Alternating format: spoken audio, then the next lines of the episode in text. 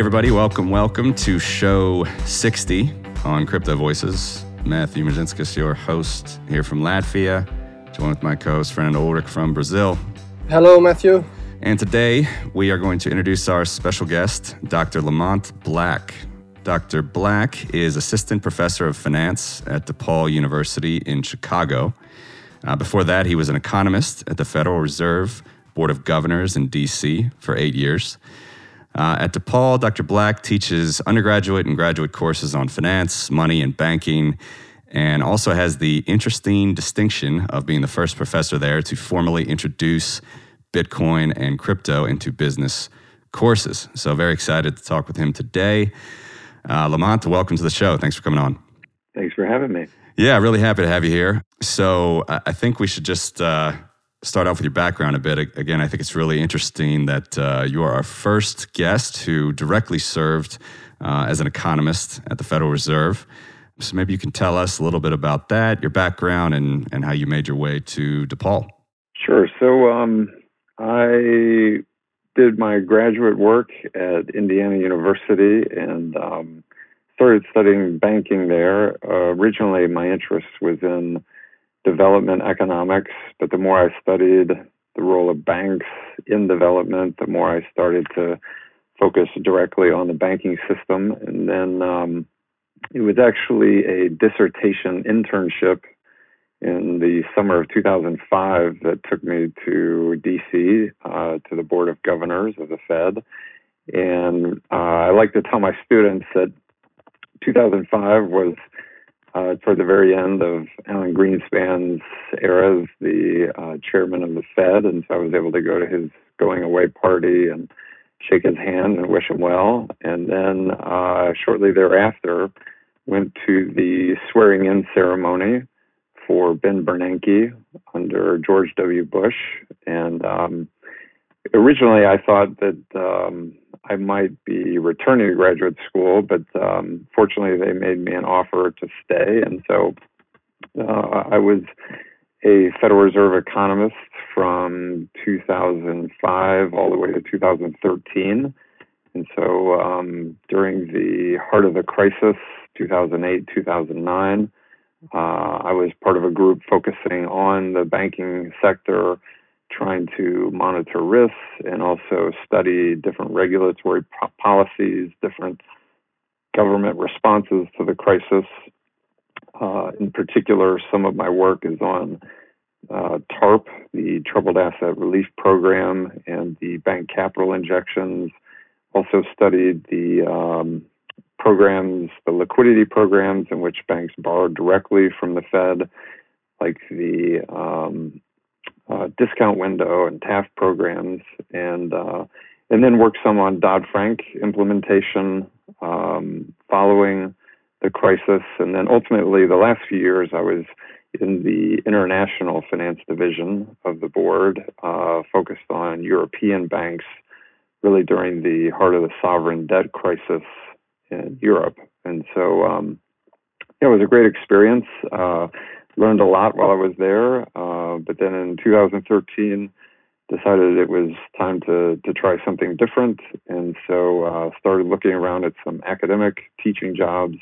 Ended up here in Chicago at DePaul University, and it's been a great fit because I teach money and banking, uh, many of the things that I worked on both at the undergraduate and graduate level, and uh, so I'm able to bring some of that experience into the classroom and also talk about new emerging topics, uh, obviously like cryptocurrency, and uh, it's been a great fit. Yeah, very nice. And I think um, it's really interesting, uh, again, that that uh, you have had that time at the Fed.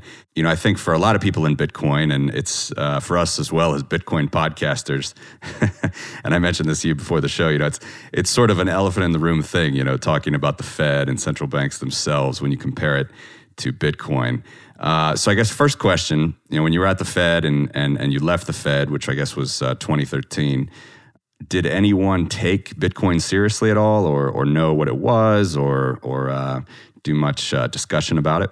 You know, I would say at that point in time there wasn't much discussion about it. Um, I don't have any distinct memories of people either showing extreme interest in it or any sort of alarm or concern. I think it was viewed more as sort of a curiosity, uh, fairly marginal. Um, mm. So for me, it was.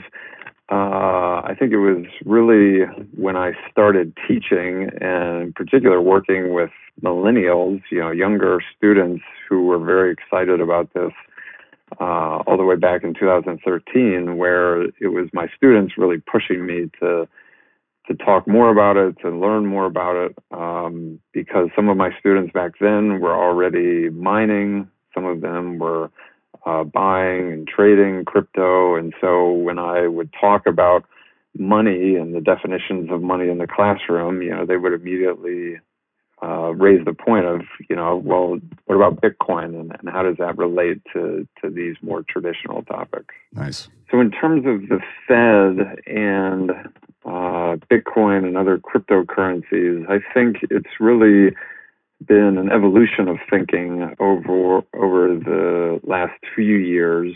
Uh, and if if your listeners aren't aware, the Federal Reserve has put out a white paper on distributed ledger technology. Um, this was now a few years ago, and it was really a, a group of people from not just the Board of Governors in DC, but other economists uh, across the Fed system, including the New York Fed, who really tried to put down on paper their thoughts about this technology, both as it relates to cryptocurrency, but also to uh, other applications in the banking system. There's a lot of discussion about blockchain applications for like settlement and clearing of financial transactions. Um, and so I think over the last few years, the Fed has been thinking a lot more about this and exploring it, um, both from the currency perspective and from the blockchain perspective. But I think it's still a bit of a uh, watch, observe, a bit of wait and see to see how the technology develops. Yes, and from an economic perspective, it's interesting to see how uh, when when we consider the different lines of thought or economic schools, like you have the Austrian school, you have Keynes, you have modern macro. It, it seems to me that the most the Austrians tend to analyze with a more, let's say, positive note cryptocurrencies and Bitcoin, and Bitcoin tend to be tends to be dismissed by the other economists. Uh, so, how do you think and how do you see these ideas from the so-called Austrian School of Economics, like Friedrich Hayek and Ludwig von Mises?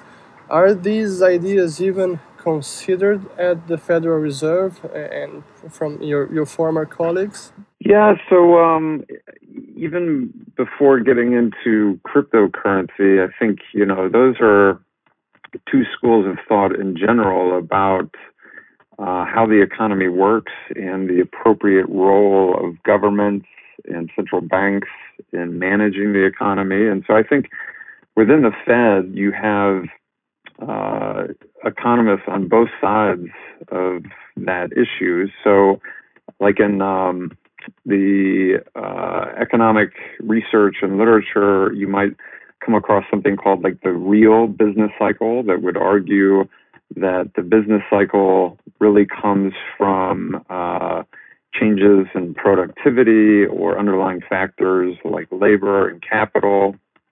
And some would argue that the uh, real business cycle should be allowed to function uh, in sort of a unconstrained manner, manner. So, you know, some people think of it as like laissez-faire um, economics of sort of let the economy do what the economy is going to do, which I think would lean more uh, Austrian free market. And then there are some economists who would take more of a Keynesian position of, you know, trying to um, provide economic stimulus during downturns and then also trying to uh, slow things down during an economic expansion to, to, to smooth out the business cycle. And I think the, the Fed has both types of economists. So, one thing I appreciate about the Fed is that I think it does not uh, always thinks that more regulation or more uh, monetary control is always best. I think many of the economists that I know uh, are skeptical of government intervention because I think they're aware that there are a lot of unintended consequences. And so I think they, many of them start from the sort of initial perspective of, you know, if the market is working, let the market do what the market is going to do. But there's also, I think, an awareness that at times there are market externalities and there are um, incomplete markets and there are market frictions. And so they, they, I wouldn't say that they either believe in perfect markets in the sense that capitalism can do no wrong and it's the solution to every issue. And so they would argue that there is a role for the government to play, both in terms of regulation, setting the rules, but also in terms of monetary policy. And so in terms of the you know the real theme of this podcast, I think in terms of monetary policy, uh, there is a Keynesian bent to the Fed, obviously, because they uh, view the role of the central bank in sort of controlling the supply of money as being very important for managing the economy. Um, and so you know that and so there's a whole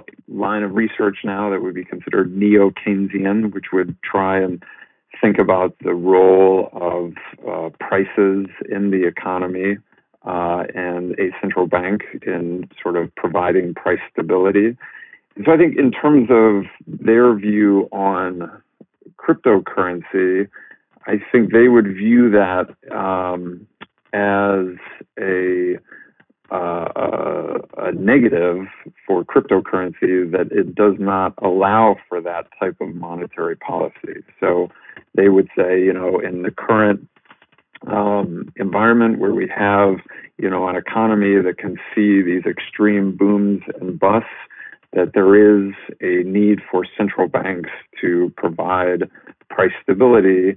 And so the way to do that is to control the money supply. And so they would I think ultimately, you know, working for the Fed, believe that there is a role and an important role for central banks to play. Yes, and you mentioned the, the work of some former colleagues of you regarding cryptocurrencies and blockchain. And there's uh, an economist at the Federal Reserve of St. Louis. Uh, he's called David Andolfatto. And he's, he's given some lectures and, and made some publications, which I find very interesting.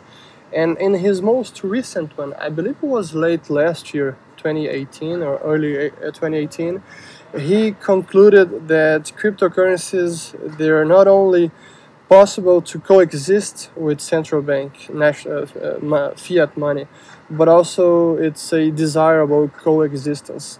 Do you think this is a widespread view among central bankers within the Fed or, or outside? Uh, well, how, how do you think this uh, this plays out.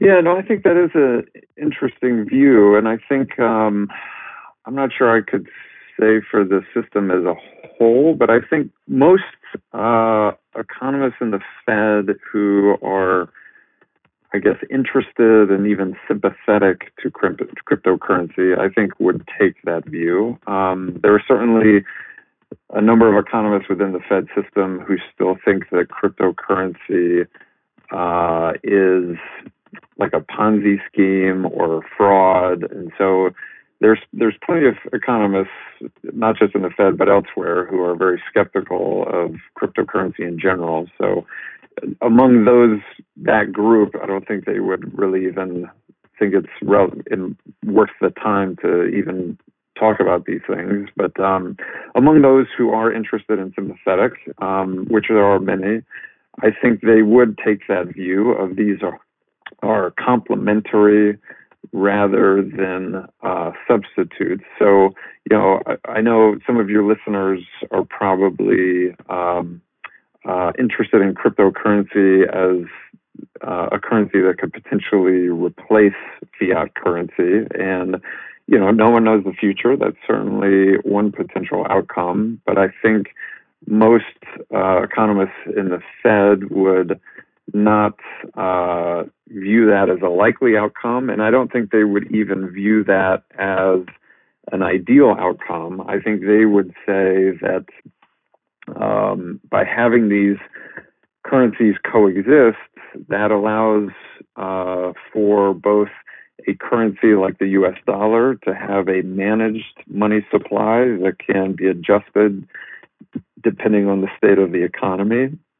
And then cryptocurrency as kind of a form of private money, uh, typically in some form of fixed supply that could function for other purposes. And so, you know, I think, um, you know, this gets into interesting issues about international uh, monetary uh, flows and the international monetary system. And so, you know, one of the things I talk about in my classroom is, you know, we still, I think, treat the dollar as the global reserve currency, largely uh, due to the legacy of Bretton Woods. But uh, I think there is some question as to, you know, would it be better to have some currency that would have kind of more of a transcendent quality that would not be unique to one single economy or single central bank, but something like a Bitcoin that could be used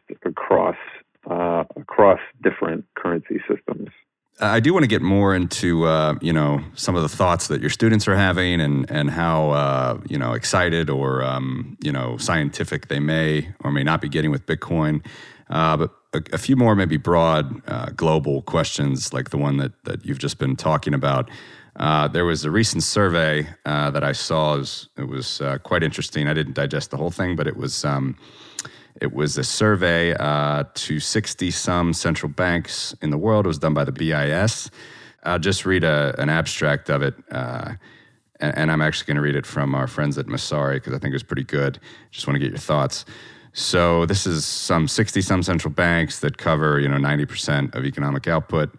So I guess I should say as well, the, the, the question that the survey was about was what do central banks think about their own uh, digital currencies, um, whether wholesale or um, you know general sort of retail ones like the uh, e-peso.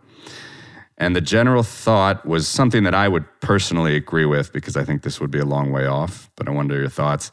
The general thought was it says um, 85% of investigating central banks are unlikely to launch a CBDC, that's a central bank digital currency, uh, in the next decade. And then another takeaway, you know, regardless of uh, the motivations, the general stance on central banks on digital currency issuance is one of skepticism, collaboration, and caution. What do you think about some of those ideas? Do you think uh, do you think it's it's it's quite a long way off for central banks to issue their own sort of digital currency? And do you think that will even happen?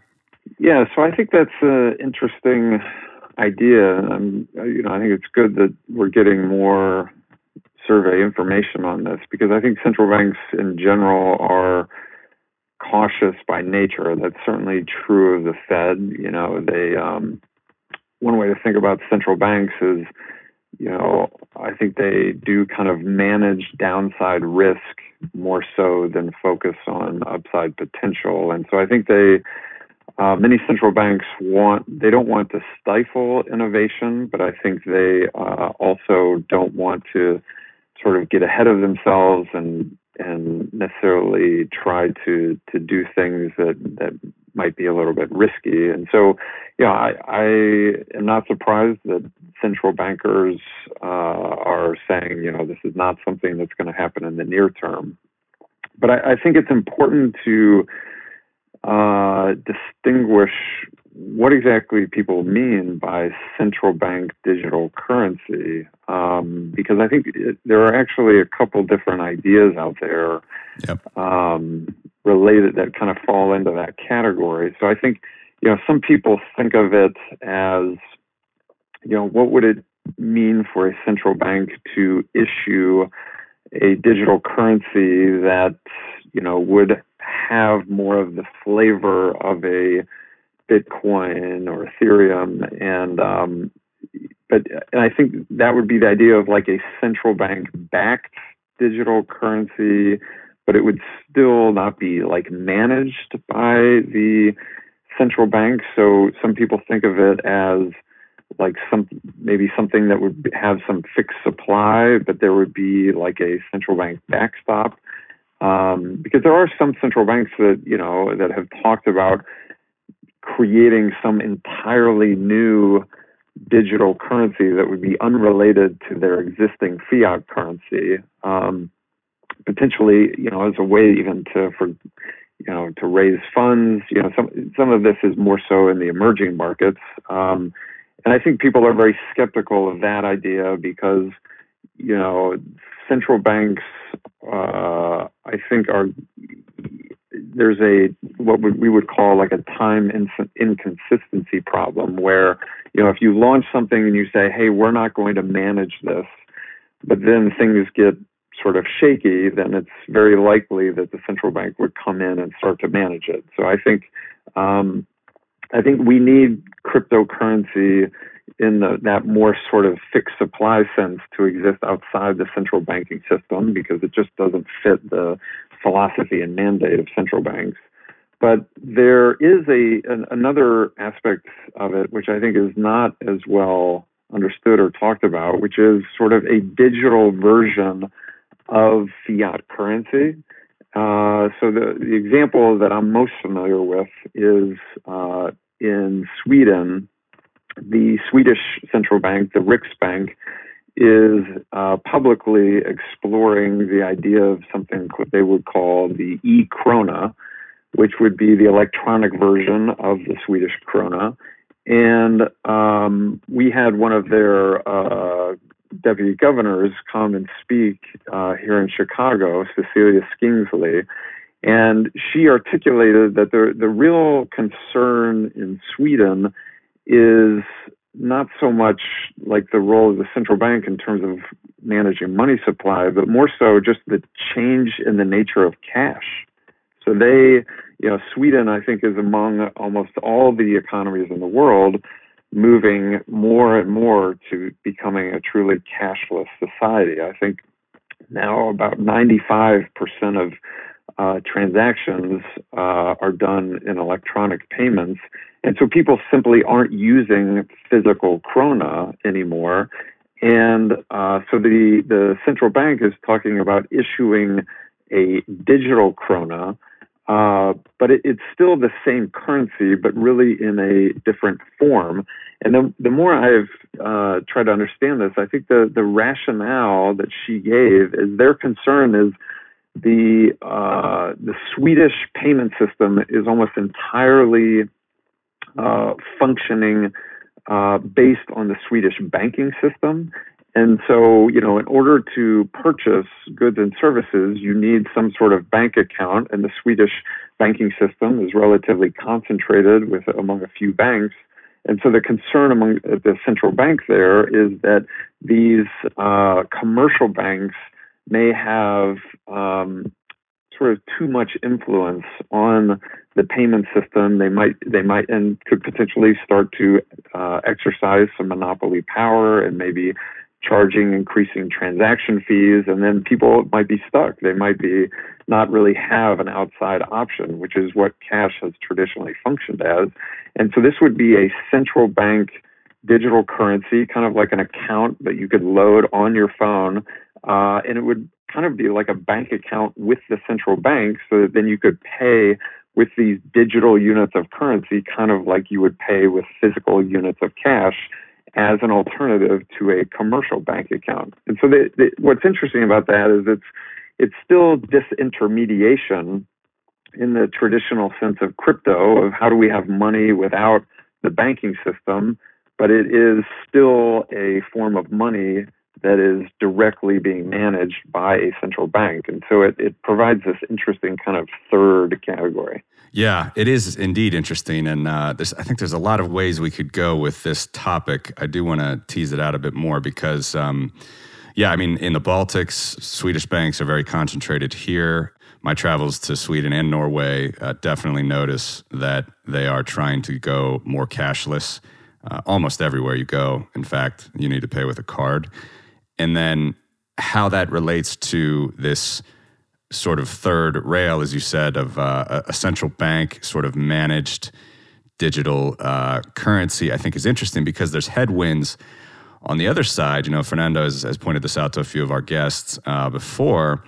It was probably a different level of technology, but the Bank of England forever basically was offering uh, sort of retail based services to their uh, employees at the central bank. And then I think um, a couple years ago, they closed that because they uh, just realized it wasn't sort of worth uh, competing.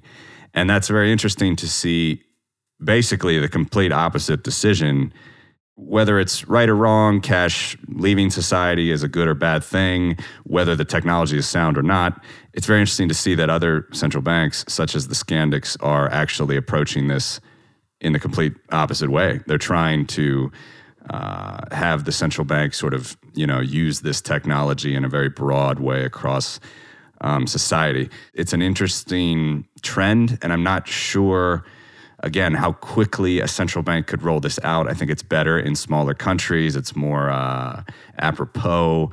You know, I, I was joking about with Mark Yusko on our last show that you know the general idea of of a central bank digital currency or a central bank managed digital currency beyond the fact that they're already digital anyway and you know the central bank will step in anyway you know if you're really going to up the game as sort of a technological thing and put in some distributed decentralized pieces to the system in my opinion there's probably a lot of technological risks that the bank might not be ready to open themselves up to just like what happened with the us you know with uh, the whole healthcare uh, debacle. I mean, running a healthcare website did not prove to be that effective from the government's perspective. So I'll sort of leave it there with a lot of points. Yeah, no, I, I do think that's interesting. And in particular, from the perspective of like how egalitarian, how fair is our payment system, and is that potentially moving in the wrong direction? So, you know, one of the issues that's uh, being discussed here in the U.S. with um, becoming more cashless, especially in some urban markets, is a number of retailers have now, uh, as you were mentioning, like in some of your experience there in Europe, they require a card and will not take cash. And so, you know, there's a number of um, restaurants and coffee shops, even here in Chicago, that have gone cashless. And so if you walk into that uh, restaurant with a $20 US Federal Reserve note, they will not take it and they can refuse you service because they don't accept that form of payment. Um, and this is, a, you know, I think has been accepted so far because, uh, you know, people would argue that there's a number of reasons for that. Some of the restaurant owners have said, you know, that reduces their uh, risk of uh, theft. You know, there's there's no cash on site, and so there's no reason to be um, uh, for criminal activity. I think it can also reduce like uh, any sort of employee misbehavior of uh, siphoning cash, and so you know, arguably it makes it safer and more transparent. But one of the issues that I think has not been discussed enough is um, what are the implications for those who may not have a bank account, you know, and the, the unbanked uh, segment of our population, you know, if they don't have a debit card or a credit card, then they cannot um, participate or they cannot uh, uh, purchase at the, these restaurants. And so uh, my understanding is that there is now a legal case in the U.S. of one of these vendors that's being sued because the, the challenge is, you know, the U.S. dollar is legal tender. It should be allowed to be used at all locations. And so uh, cryptocurrency, I think, also raises interesting issues about is it potentially serving a segment of our society that's gradually being marginalized by uh, the electronic payment system. You know, here in Chicago, you often see still, you know, cash is king when it comes to, you know, small transactions on the street with smaller vendors. And it's just, it's still sort of the, the, the system of payments for people um, who don't sort of interact in the, the, the digital space. And so what's interesting is, you know, one of my um, good friends here in Chicago is a co-founder of a Bitcoin ATM network where, you know, users can trade or exchange uh, cash for Bitcoin. And what they've been surprised to find is that a large segment of their users are, people who, who, are in more, uh, I guess, parts of Chicago that you wouldn't necessarily expect. Expect sometimes people when they think about cryptocurrency, they think about the most affluent, the most tech savvy, and they assume that it's these sort of um, the upper echelons of society who are using crypto. But in many ways, here in Chicago, it's people on the south side, which tends to be lower income, also tends to be more diverse. It's and and and these are the the people that seem to have demand for alternative systems of payment. And so um, it's I think cryptocurrency in general raises interesting issues. And coming back to Fernando's point about complementarity, I think it might you know serve some parts of our society that in a way that uh, you know the electronic payment system is not. Hey, everybody, just want to take a moment to tell you about our product sponsor for this episode, Crypto Tradesmith. If volatility and FOMO is just too much for you, Crypto Tradesmith will help. By signing up for Crypto Tradesmith, you'll get risk management tools and over 50,000 trading pairs to help you manage your portfolio.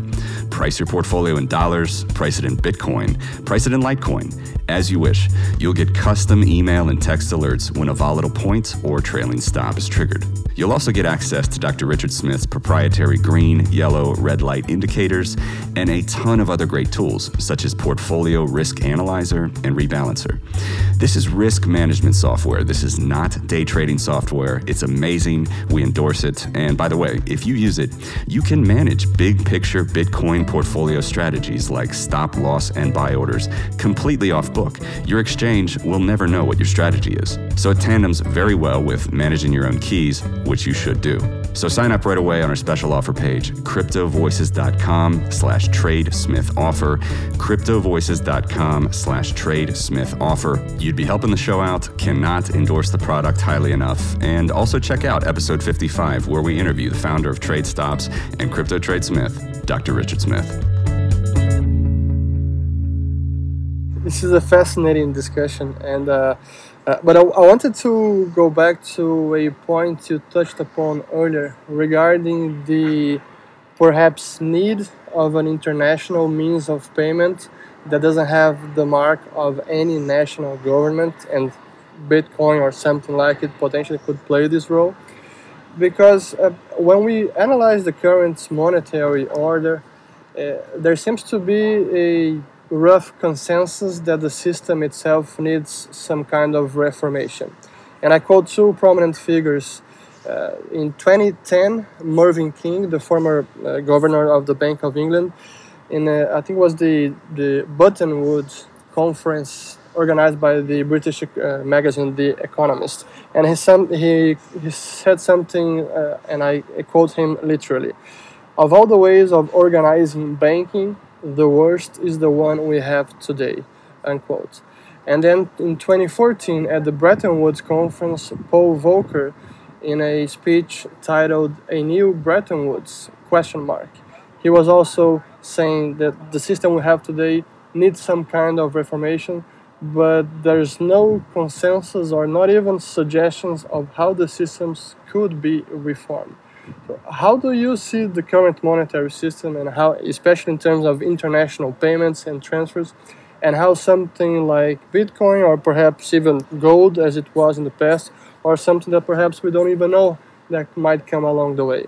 Yeah, no, I think this is a, a great topic for thinking about cryptocurrency because I think sometimes when people think about you know, can Bitcoin be a currency? They immediately think about you know, will should people be using it to buy pizza or a cup of coffee? But you know, I think the direction we're headed is likely to see Bitcoin more so as this like international reserve currency, this this issue that you're bringing up, because when I think about the history of money and the international financial system, you know, if you think about the Bretton Woods Agreement in uh, following World War II, you know, it was really about how do we bring stability to the exchange rate system, and the idea was to create these relatively fixed exchange rates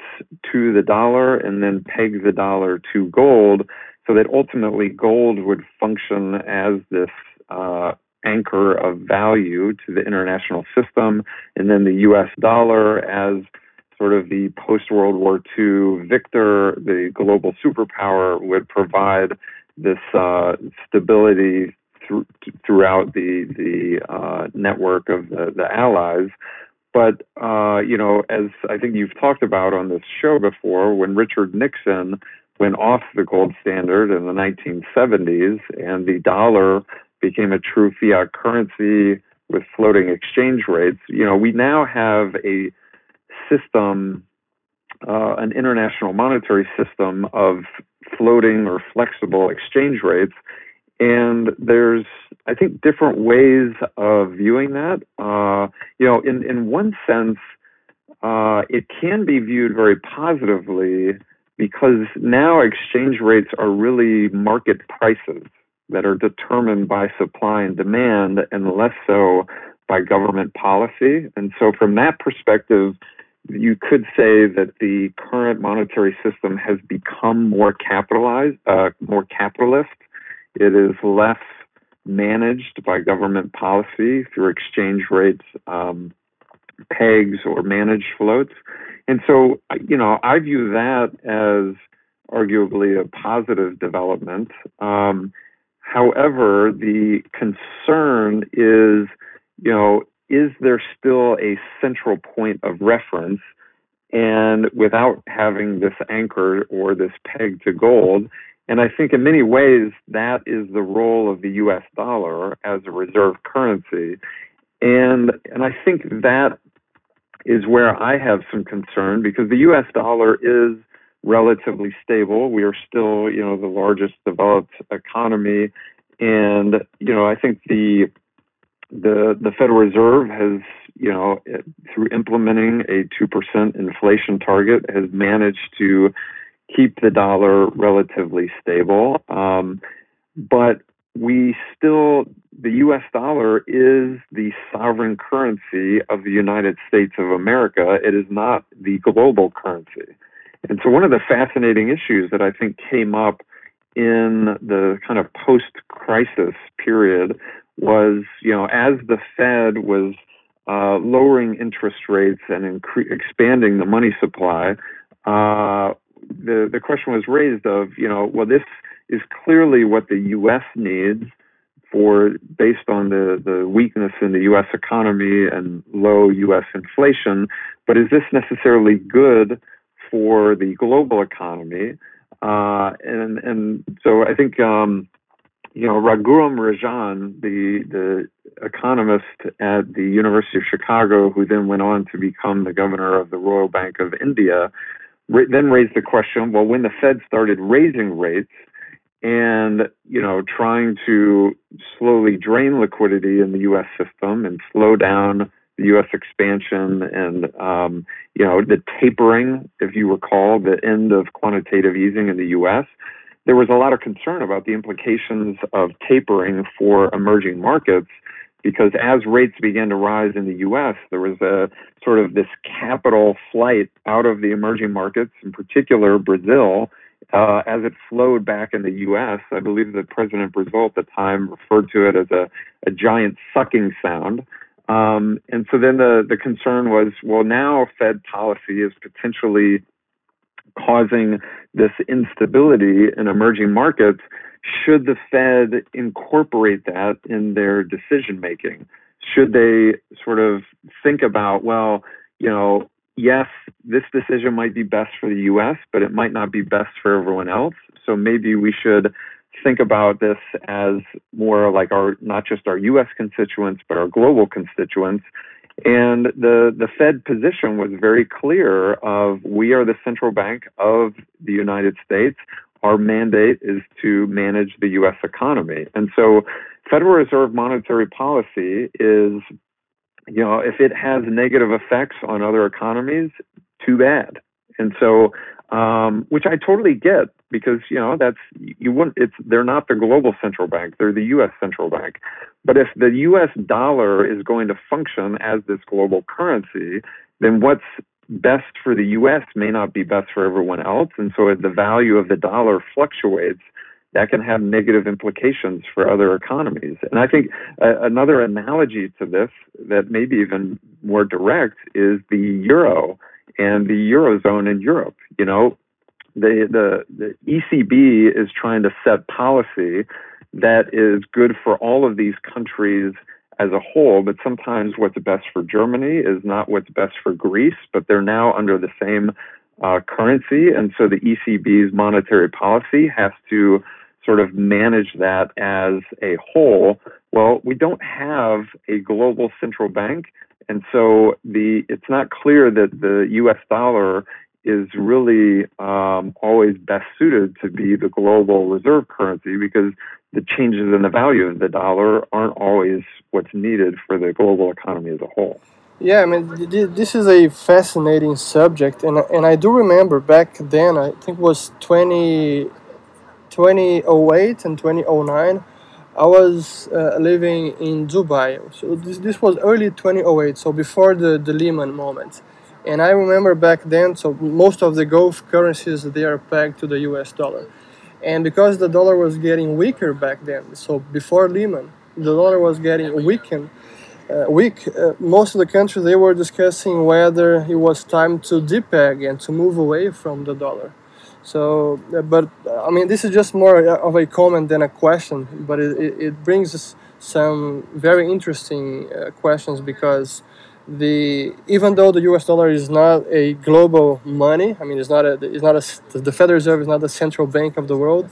The U.S. dollar is the de facto unit of account of the whole world. So everything is priced in dollars, and whenever the dollar moved, moves in price, it affects everyone. So.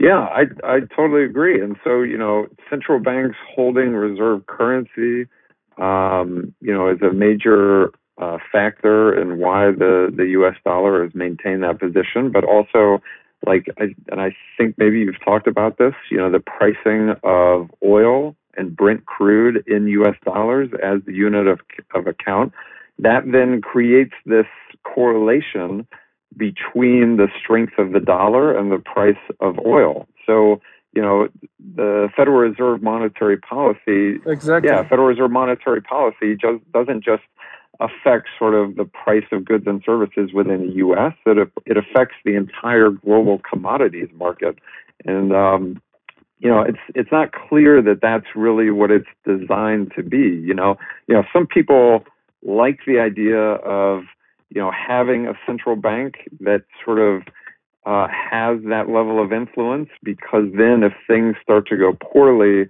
then there's someone to turn to. You know, obviously the Federal Reserve and, and now other central banks uh, implemented what would be considered unconventional monetary policy. And, you know, you might recall Mario Draghi uh, during the sovereign debt crisis saying, we will do whatever it takes. You know, that provides a, a backstop to financial markets during periods of crisis. And so some people view that as a good thing, which I, I think it can be. But then uh, during normal times, the these policies can can exert uh, too much influence, I think, on financial markets. Many people would now say that the U.S. stock markets uh, is being overly influenced by Federal Reserve policy, and so uh, thinking about asset prices, um, you know, there's a lot of concern now about what people would call the macro prudential implications of monetary policy and financial markets.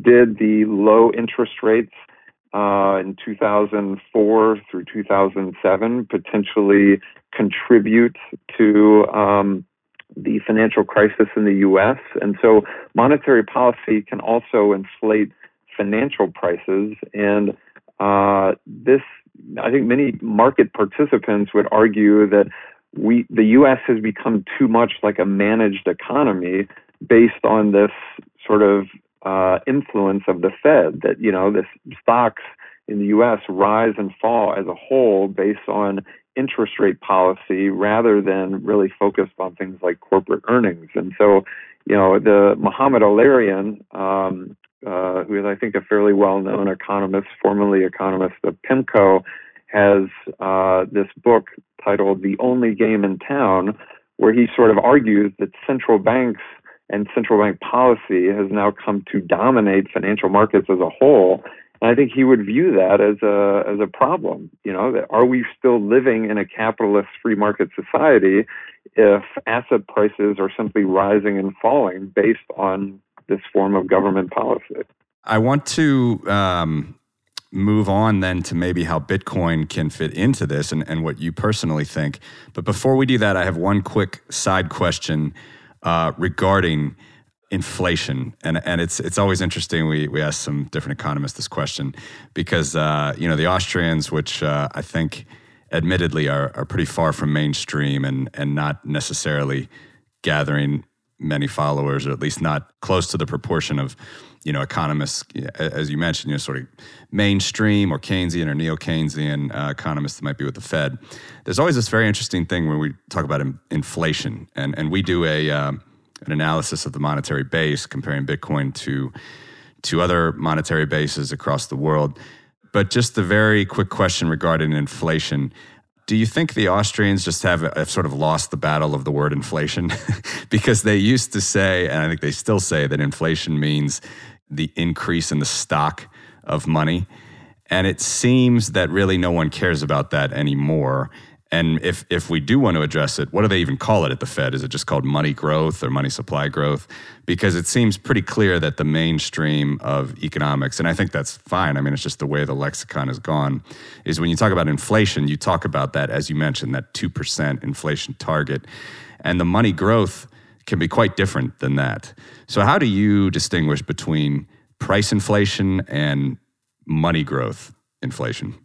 Yeah, so I th- I do think that the you know common definition now would be inflation would be a growth in prices, and you know growth changes in prices are not just a function of monetary policy; they're also a function of economic agents, banks, and also just uh, people in the economy, and so you know, typically people would talk about like some concept like money velocity, sort of how quickly is it being circulated or used, or money demand. Um, and so, you know, part of what I talk about in my class, and I think you've touched on, which is, and I think Fernando's made this point of, you know, the Fed controls the monetary base, but not the total mo- uh, money supply, because money supply is also a function of how money is being used and circulated. And so, you know, if you look at the history of the Fed and monetary policy, there was actually, that was part of the transition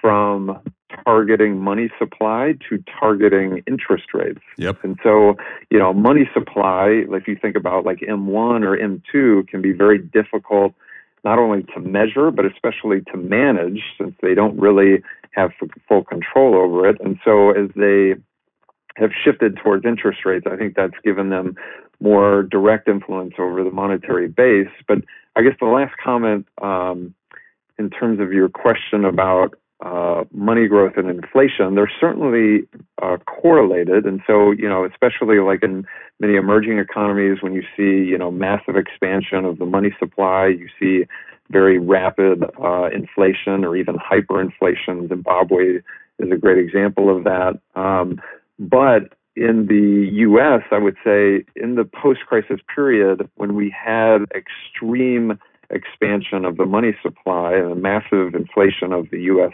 uh, Fed balance sheet, we did not see inflation rise as dramatically as we thought. And so I think one of the kind of a puzzle, I think, still in the economic circles is in the last 10 years where we've had massive monetary expansion across uh, almost all the developed economies, we have not seen dramatic rises in inflation, and in some cases, even concerns about deflation. Uh, that you know, it's been a recurring issue in Japan, and was even a topic of dis- discussion for a few years here in the U.S. Uh, and so, some critics of the Fed were sort of shaking their fists, saying, you know, all these things that you did, this is going to create massive inflation. It's going to just come out of nowhere and take us by surprise. But we just haven't seen it. And in fact, even right now, you know, the there was the talk about the Fed. How many times is the Fed going to raise rates in 2019? A lot of that's going to depend on inflation, and inflation just continues to be stay relatively low and modest, and so uh, it hasn't necessitated a, a, a, a significant tightening of monetary policy. Yeah, indeed. And I think, um, you know, the reasons for those uh, effects maybe uh, beyond the scope of the show just right now, you know, talk about interest on reserves and all these other things uh, that, that affect it. But um, so I guess my follow up to that would be I could put it the way um, Steve Hanke said. We actually interviewed him um, uh, at the end of last year. And he calls uh, the monetary base, um, you know, as we define it here, he calls that state money. And then, you know, you have bank money uh, which is, as you mentioned, you know, M1, and M2, so on and so forth. And the monetary base, uh, we have pretty pretty accurate measurements on. At least, you know, 93% of GDP is uh, it comes to about 20 trillion. So 20 trillion would be would be state money. And then we have uh, bank money, which is much larger worldwide. I'm not exactly sure the measurement. I'd like to continually uh, fi- uh, hone in on that number myself, but I think uh, Professor Hanke was me- measuring tw- a 20-80 split. So let's just say it's 80 trillion for the sake of argument. So you have 20 trillion in state money, 80 trillion in, in bank money around the world. Obviously, these are just very big, broad macro numbers. But long term, bringing it back to Bitcoin, I mean, how do you think Bitcoin could interact with those two metrics? I mean, we have we have state money, which is controlled primarily by you know the Fed, the ECB, Bank of Japan and uh, PBOC, and then you have you know banks around the world creating credit, and then you just have this thing Bitcoin. I mean, how do, how would you describe the relationship that it could be in the future between between the monetary base and, and bank money, and then uh, you know digital currency? Yeah, so I think you know when I I uh, assign the Satoshi Nakamoto white paper to my students, and we talk about it in class, and I think part of why I like to uh, discuss that is that I think the introduction to the Bitcoin white paper is fascinating because you know it was you know released uh, late 2008 during the heart of the financial crisis, clearly just after the bankruptcy of Lehman, and so it was a period where there was. Um, I think rising concerns about the stability of the banking system and also the beginning of a period of massive monetary expansion, as we were just talking about. And so, also, I think some questions about the um, stability of, of fiat currency. And so, all of that, I think, comes back to this issue of trust. And I think, uh, you know, fiat currency is a system of trust. You know, we put our trust in the faith and credit of a sovereign nation and and their ability to tax uh, and support that currency. So you know, you know, many people I think are now very comfortable with the idea of fiat currency because for a number of generations that's just what we've used, and so people view that as very normal. But to the extent that people ever lose trust in a currency, then I think the value of that currency can change very rapidly.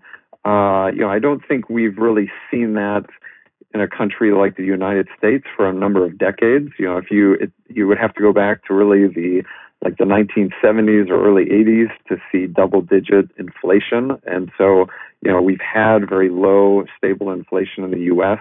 Uh, one term used here would be the great moderation uh, over recent decades. And so uh, I think that's where, in countries like the US, Bitcoin is still considered um, either a curiosity or like a, an investment, like a, an alternative asset class for US investors. But I think in many other economies, uh, when there are periods of instability and doubts, which is would be the opposite of trust, when there are doubts raised about the stability or viability of the local currency, then I think Bitcoin provides a very important outside option, uh, in particular as a store of value. And so, you know, some of my uh, work and, and some of the, uh, the projects my students have worked on are looking at periods of financial instability. Uh, you know, Venezuela would clearly be a case right now of uh, an economy that's in free fall, and and, and also a uh, a currency that's in free fall. Then where do people turn to to store value? And I think in some situations in the past, it's been trying to put that money into real assets like real estate or other physical durable goods. Uh, in the, the history of investing, you know, many people have talked about gold as that type of reserve currency, but I think Bitcoin potentially has the potential to become that outside option when people lose trust in um, a fiat currency. And so it's almost like the irony of, you know, the motivation for Bitcoin is a trustless system of payments.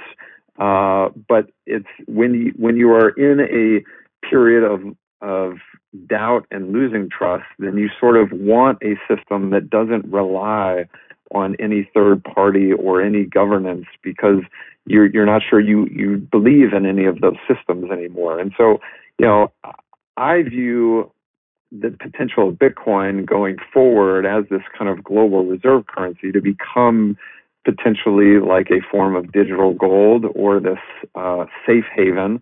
Uh, I, I, think people are skeptical of that right now, due, given the, the price fluctuations and the, the rapid decline in prices uh, this year and, and, last year.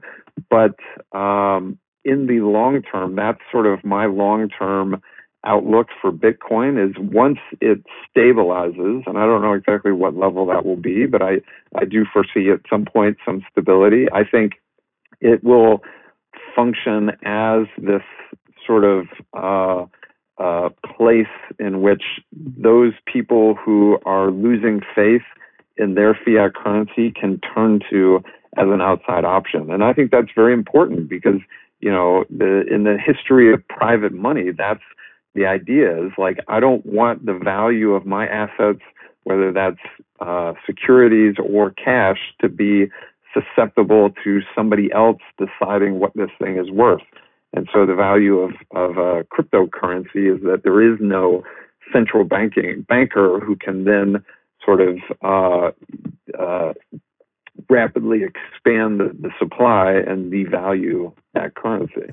Well, these are great points, uh, Lamont, and I, I think I agree with all of them. Uh, but it's of, it's of course very difficult for us to put a, a more correct timing on that. But I, I do foresee the same development. But uh, going back to to the present day and perhaps the next few years, you mentioned the book of Mohamed El-Erian, the only game in town, which is I haven't read it yet. I, I bought it, but I haven't read it. But I know the gist of the argument, and I think he's definitely right. I mean, nowadays uh, central banks and monetary policy it has such a dominant uh, role in financial markets that it's. Uh, I see people. Every week people are saying and analysts and investors saying well the next crisis is going to be the worst. Just this morning i read uh, the i think it was ray dalio in davos. He was saying that well the next recession is, is going to be the worst and it, it scares me uh, more than anything. But since central banks are playing such a dominant role right now and because they have such a, a tremendous grip on financial markets I have the the impression that once a crash hits, that central banks will step in much earlier than than previously and avoid any kind of uh, tremendous crash or even a, a a, recession in, in, in the economy. So there's there's possibility that we're gonna have even in the U.S. Well, we had in Japan what they call the the Japanization of financial markets. So, do you think this is also a possibility? Do you view? Do you have the same view that it might happen in the U.S. once a much anticipated crash comes? Yeah, I think that's a, a great question, and I do think that would happen. Um, you know, I think many of the policies of the Federal Reserve and other central banks, the ECB, Bank of Japan, were during the global financial crisis in 2008 and 09 were viewed with surprise and almost shock of you know can central banks really do that? Um, but I think over time, over the last 10 years, some of those policies have slowly normalized where, you know, quantitative easing is now a household term, and people, I think, would be less surprised to see that come back. Uh, and I think some of the, the central bank governors and presidents have even talked about, you know, their ability to use quantitative easing again in the future. And so now that those toolkits have been used and developed, uh, I think, you know, they would, like you said, they would be even more quickly deployed in the event of a financial crisis. Um, but I, I view that as sort of a, a catch 22, uh, you know, in this, from the standpoint of short term stability. Uh, I think these tools can be very useful and sort of uh, providing a liquidity backstop to the financial system to prevent fire sales and other sort of um, externalities that can occur uh, during financial turmoil. And so, again, this is why some people view central banks as necessary and even beneficial is their ability to provide support during troubled times. But um, another article I read recently about China was saying, you know, you know, the Chinese economy is slowing, you know, at a six and a half percent growth rate. They're now, you know, at, at levels we haven't seen for almost a decade. And so if the China Chinese economy continues to slow, what are the potential implications of that, not just for the global economy, but also for financial stability? Because some people would argue that the Chinese economy is being supported on a system of credit, both through their uh, official government channels and through their banking system and the People's Bank of Ch- China's uh, monetary stimulus. And so um, the the concern is if central banks provide this backstop, like when things start to to to get shaky, then the central bank will step in to provide that that support. One of the common phrases used in the U.S. now for that sort of general principle is the Greenspan put. The idea that you know Alan Greenspan, whenever markets started to sell off, he would either lower rates or refrain from raising rates to provide a little more stimulus. And so it's this like central banks provide this form of insurance. But the, the concern I think that people are starting to recognize more now is that that monetary stimulus can also prevent a form of um, uh, economic cleansing. Uh, and and so uh, I think a very interesting com, com, uh, idea that goes back to the econ, uh, economist Schumpeter is the phrase creative destruction, where and I think this would be kind of an Austrian idea that part of the business cycle in an economic downturn is the failure of you know systems and uh, firms that were not performing that they those things need to die so that new ideas and and new companies can be born. But if if our central banks are providing this backstop that allows the old system to sort of hobble through and survive that may actually weaken future growth. And so, one of the topics that's been a big uh, point of discussion at the Fed and other areas is the the weak economic recovery in the U.S. following the financial crisis. And so, many people, you know, would say in previous recessions, there's sort of a V shape where the economy takes a steep dive, but then quickly recovers. But then what we saw in the US in 2010, 11, and 12 was a relatively slow recovery that some people would blame on all the monetary response to the crisis. That because central banks stepped in to provide this backstop and protection, that we didn't get that economic cleansing, creative destruction, and therefore you get just the old economy continuing to to slog along. And so coming back to your comment about Davos and whether we're going to see a, a global recession potentially later this year or in 2020, uh, my concern is that the central banks pull out all these tools that may prevent massive declines in financial markets, but it may also prevent sort of a healthy recycling of the global economy that we need to, to sustain future growth. Great points. Uh, Lamont, I would be remiss if I didn't, you know, we're, we're, we're running a bit long here, and I'd be remiss if I didn't ask you, uh, you know, a bit more about your classes and your students. Uh, I think it's really interesting that you uh, are, are uh, discussing Bitcoin and crypto with your students. So I think it's probably a last question. Can you just tell us a few few points, you know, about your students? I, I love the comment that you know they were more and more bringing uh, bringing Bitcoin to you. Uh, I heard this as well from some other professors on our show. You know, any interesting theses that they're coming up with, any interesting uh, data points that you guys are, are, talking about. How has it been like doing uh, Bitcoin and crypto on the on the university level? Yeah, so that's that's one of the joys of being a professor is getting to work with young people who are coming at this with fresh eyes and new ideas. And so, you know, uh, I've now incorporated this into almost all of my mainline classes. And so, you know, I, I tell people I used to just talk about Bitcoin on the last day, sort of what's the future of money is kind of a fun thing to think about. But I now talk about it on day one because I think it is mm. uh, a system that really challenges our ideas about about money. So rather instead just saying, you know, is Bitcoin money? You know, I think one question is, does Bitcoin potentially redefine money? Um, and so it's, it's something that I think is very useful in terms of education and just talking about these bigger principles. But then another thing is, you know, my students, I assign term projects, and many of them choose to work on topics related to Bitcoin because it's interesting to them. Uh, one of them early on was around this issue I was just describing, where they looked at specific periods of instability. It wasn't just Venezuela, it was also looking at like the demonetization in India of uh, large paper bills. They were also looking at a period in China where the yuan was depreciating quite rapidly, and people were in China were trying to move money into Bitcoin. Um, two other ones that I think have been themes that have come out recently. Uh, one is around the uh, introduction of Bitcoin futures.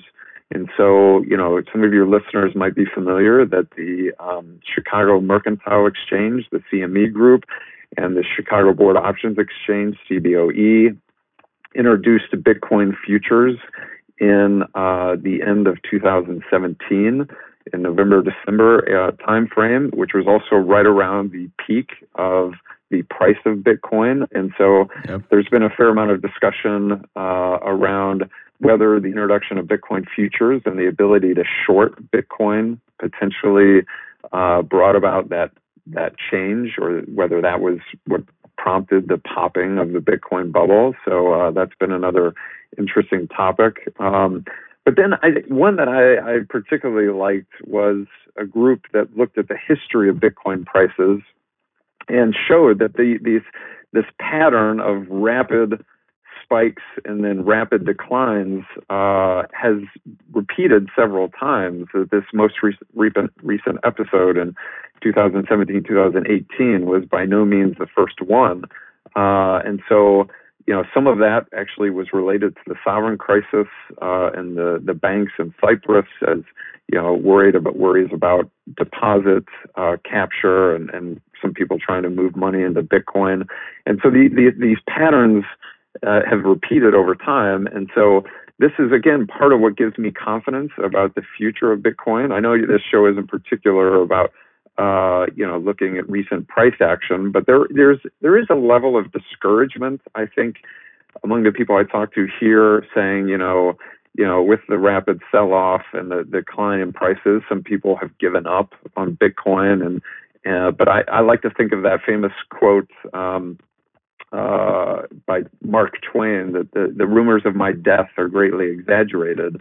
Um, that you know, I, I kind of view this as I heard the phrase recently like a crypto winter of you know I think there is a reassessment about Bitcoin and cryptocurrency in general. I think we're seeing a flushing out of some of that speculation, but back to this concept of like the long view, my my my view is as Bitcoin stabilizes and we look more to the like the five year horizon, I think that's ultimately going to be good for this uh, market because we need that type of stability to get to these deeper questions about reserve currencies and uh, stable stores of value. And so ultimately, in the long run, I think this this what we're seeing right now could could work for the best in terms of the long-term viability for crypto. Yeah, I definitely agree, and it's uh, it's not the first crypto winter that Bitcoin's gone through. You know, 20, 2014, 2015 uh, was probably the first long one that we had. So um, that is very interesting to see how it will play out. Lamont, it's really been interesting. I, I uh, would love to have you back on the show because I think it's uh, you bringing some interesting perspective. You know, from um, you're speaking our language with a lot of things, and I think that that's surprising to people for sure. With uh, you know, coming from a former Fed economist, which people just sort of don't don't look too nuanced more than they should. So as we you know as we close it for today, any closing thoughts, and uh, you know, where could our listeners uh, find out more about you?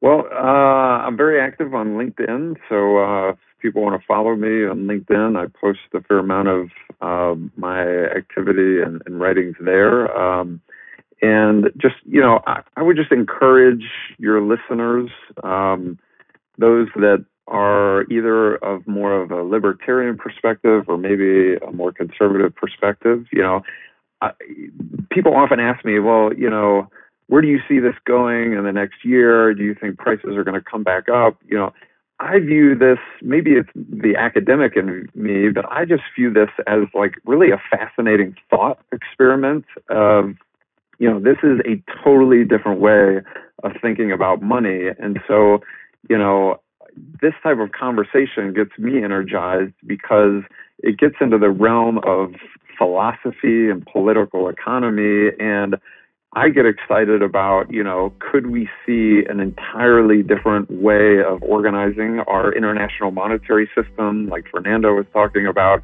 And so uh, I view this type of dialogue and podcasts like this as an opportunity to share ideas. And so, you know, yeah, I think there's some discouragement right now, but I think the idea is strong enough that uh, I think it's going to produce some very interesting outcomes. So I'm excited to be part of it. Yeah, that's good enough for me. Completely echo those sentiments. And um, the more that people in the space can hear from, um, people outside of uh, of whatever that uh, sort of traditional Bitcoin ethos may be. Uh, you know, people with with government experience, people with academic experience. It's only going to uh, broaden the base of understanding. So. Really interesting interview, Lamont. Thanks a lot for uh, for joining us. Yeah, we'll link to all that in the show notes, and really appreciate you coming on. Hope to talk to you soon. Sounds good. Thank you very much. Thank you very much, Lamont. Great. And one more quick shout out to our mutual friend Ben Hines. Thanks a lot for the connection, buddy.